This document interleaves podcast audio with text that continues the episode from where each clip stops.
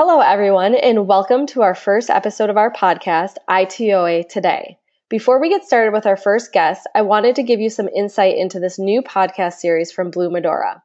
First of all, if you aren't familiar with Blue Medora, we are an IT operations and analytics company headquartered in Grand Rapids, Michigan.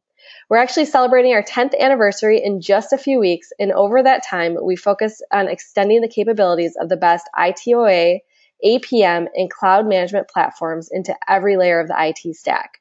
Today, we are the leading provider of management packs for VMware's cloud management platform and recently launched an innovative database management platform called SelectStar. If you want to learn more, head on over to our website at bluemedora.com for details. Now, back to the podcast.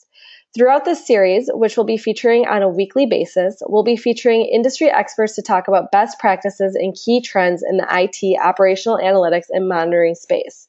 What we've learned in the past decade is that ITOA can have a positive impact across the IT stack, helping you simplify troubleshooting, better use your resources, and most importantly, improve performance.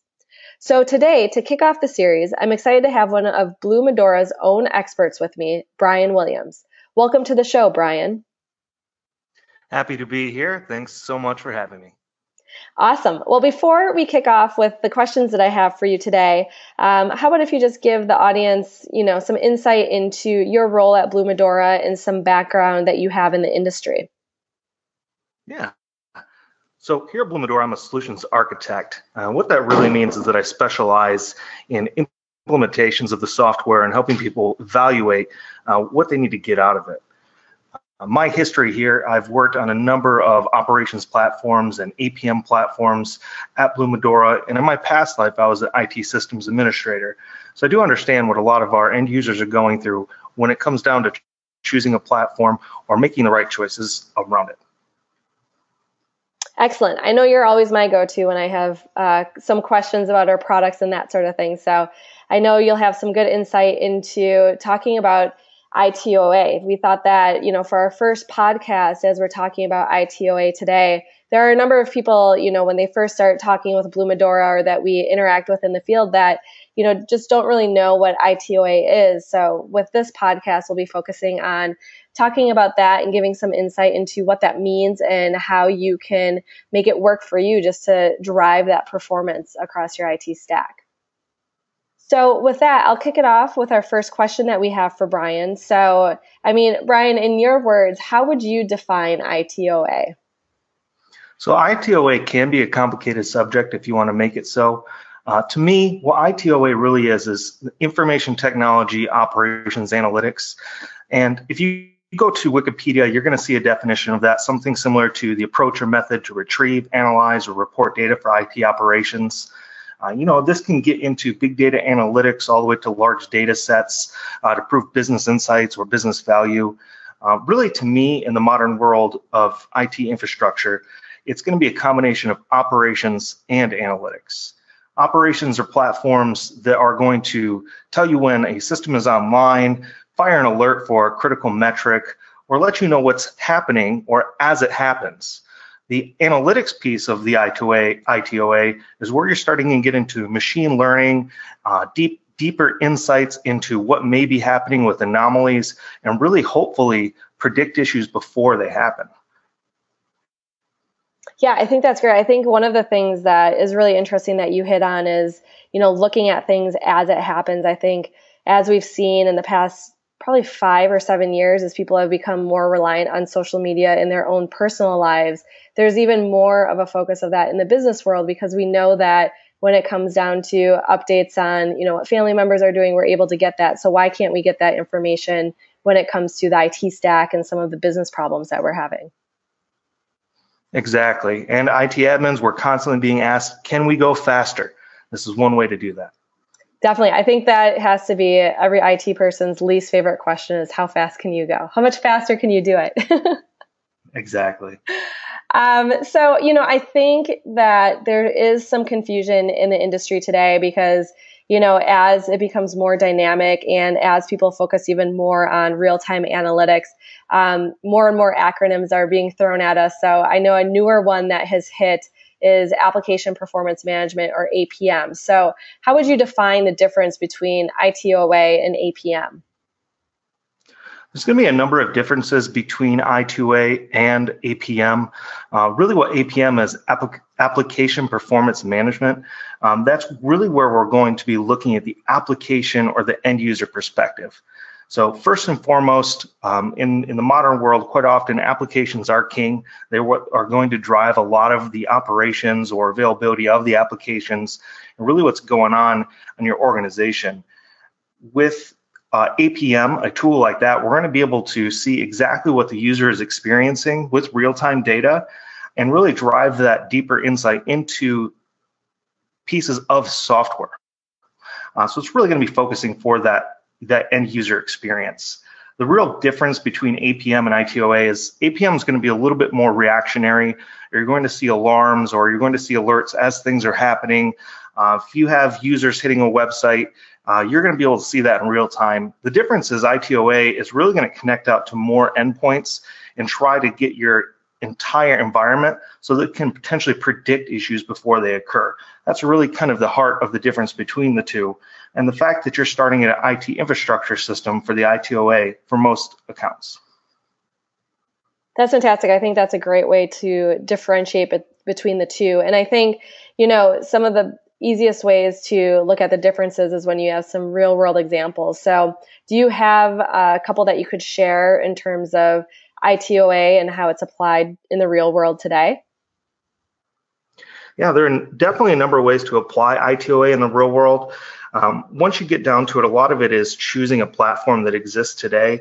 Uh, many of the leading software vendors, um, when it comes to the IT space, will have offerings out there uh, but it's really about choosing the right platform for you. And from there, there are some key values or key things you can do in the real world once you want to use that software. Uh, probably in my experience, the primary use case for ITOA is going to be root cause analysis. You know, that's where you're going to be able to bring in different types of endpoints, maybe your virtualization network, or maybe some cloud activity of going on your organization, bringing all that together to trying to determine when there are system outages that maybe your users experiencing. What is the root cause of that? Is it high latency at the network? Is it an issue with your storage system? Uh, is it your cloud provider? What could be causing the poor performance? And being able to find that faster uh, can all keep us employed. So finding root cause is definitely one of the highest picks in that aspect.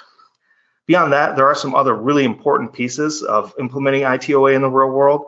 Uh, you also want to get into things like problem assignment. So if you do see an alert, you can assign that to uh, the right person to take care of it.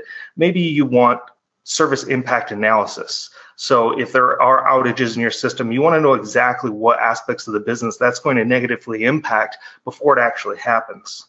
Um, beyond that, you're really going to want to get into real-time application behavior learning. That's where you're going to get into some of the analytics engines that are available for those platforms. And even deeper in that, concept are things like dynamic baselines and dynamic thresholds, where the machine learning can actually learn what your normal metrics are and adjust to those so that you don't have to set up as many of hard threshold alerts in your environment and you can keep track of what's really going on. Yeah, I think that's great. And I think all of those kind of highlight, you know, the main benefit of ITOA is just getting that visibility and that granular level detail that you previously didn't have before. So I think, you know, with ITOA, it it really gives you that insight that you need so that you can pinpoint problems as they come up instead of having to go through seven different internal groups or taking a look at all of these different software solutions to determine okay is this the thing that's causing my issue? Exactly. And that's really what it's all about is getting that data and then analyzing the data for better business decisions Definitely. So, I mean, with that being said, how do you think ITOA will continue to transform in the future? I think there's a lot of places uh, that ITOA could improve, um, whether that's better capacity tooling, maybe better automate, automatic uh, problem detection and remediation. But there are some concepts that I'm really interested in that I'll see more of as this goes along. Things like microservices and containerization. Uh, that's stuff that's really starting to become popular in the real world. And we need a way to operation, operationalize the management of those services. Uh, we're also going to see new and cool things in the world of autopilot or self-healing. Um, the potential for a data center to find its own issue and resolve it itself automatically. It's a very interesting concept, and there's a lot that can be done in the future with ITOA. Yeah, it's exciting. I really think, you know, when you take a look at the different technologies that are out there, it's kind of one of the most novel concepts. I know it's been around for quite a bit, but if you look at it in the grand scheme of things, it has a lot to go as it, it continues to develop. So, with that being said, um, you know, obviously, if an organization is looking for an ITOA platform, what are some of the key functionality or features that you know they should prioritize as they go about the search? You know, there are definitely a number of things you need to focus on when you're looking for an ITOA solution. Number one, though, I'll go with the uh, golden rule of our CEO at Blue Medora, Nathan Owen, has always told me is, are my servers online? Availability is key.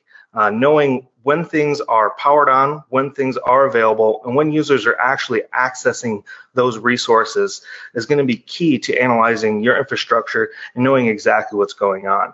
That's rule number one. Beyond that, you're going to want to look at the ability to to find your root cause analysis, whether that's through deeper relationships between the different components or the ability to see the correct types of metrics for your various servers it's really important to be able to find that root cause and find it quickly.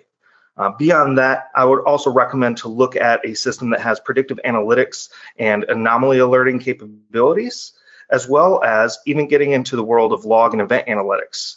Of course, you want a system that's going to be able to take your unstructured data or your log data and parse that out into the platform as well, so that you can keep track of even the more expansive types of alerting out there. Now, with all those different types of features, you're going to want to find a platform that works for you based on the environment you have, but there are a lot out there, so have fun. yes, I do know that it is definitely a search that can take time, but it's definitely worth it in the end once you have a solid ITOA platform in place and you start being able to dig into that data like you've never been able to before. Exactly. And sometimes that level of confidence is the difference between taking a vacation away from your job or staying late to make sure everything's running properly so you don't lose any sleep. Definitely. Well, those are all the questions that we had for Brian today as we kick off our ITOA Today podcast series. So thank you, Brian, for joining us and sharing your insight into the industry. We really appreciate it. Thank you, Laura. I had a great time. Excellent. Uh, and for you, our listeners, make sure that you subscribe to our podcast so that you know when new episodes come out. We will be posting them every Thursday. Um, and for more information about what we'll be featuring in future episodes, definitely take a look at our website, bluemedora.com. Otherwise, we look forward to seeing you next time.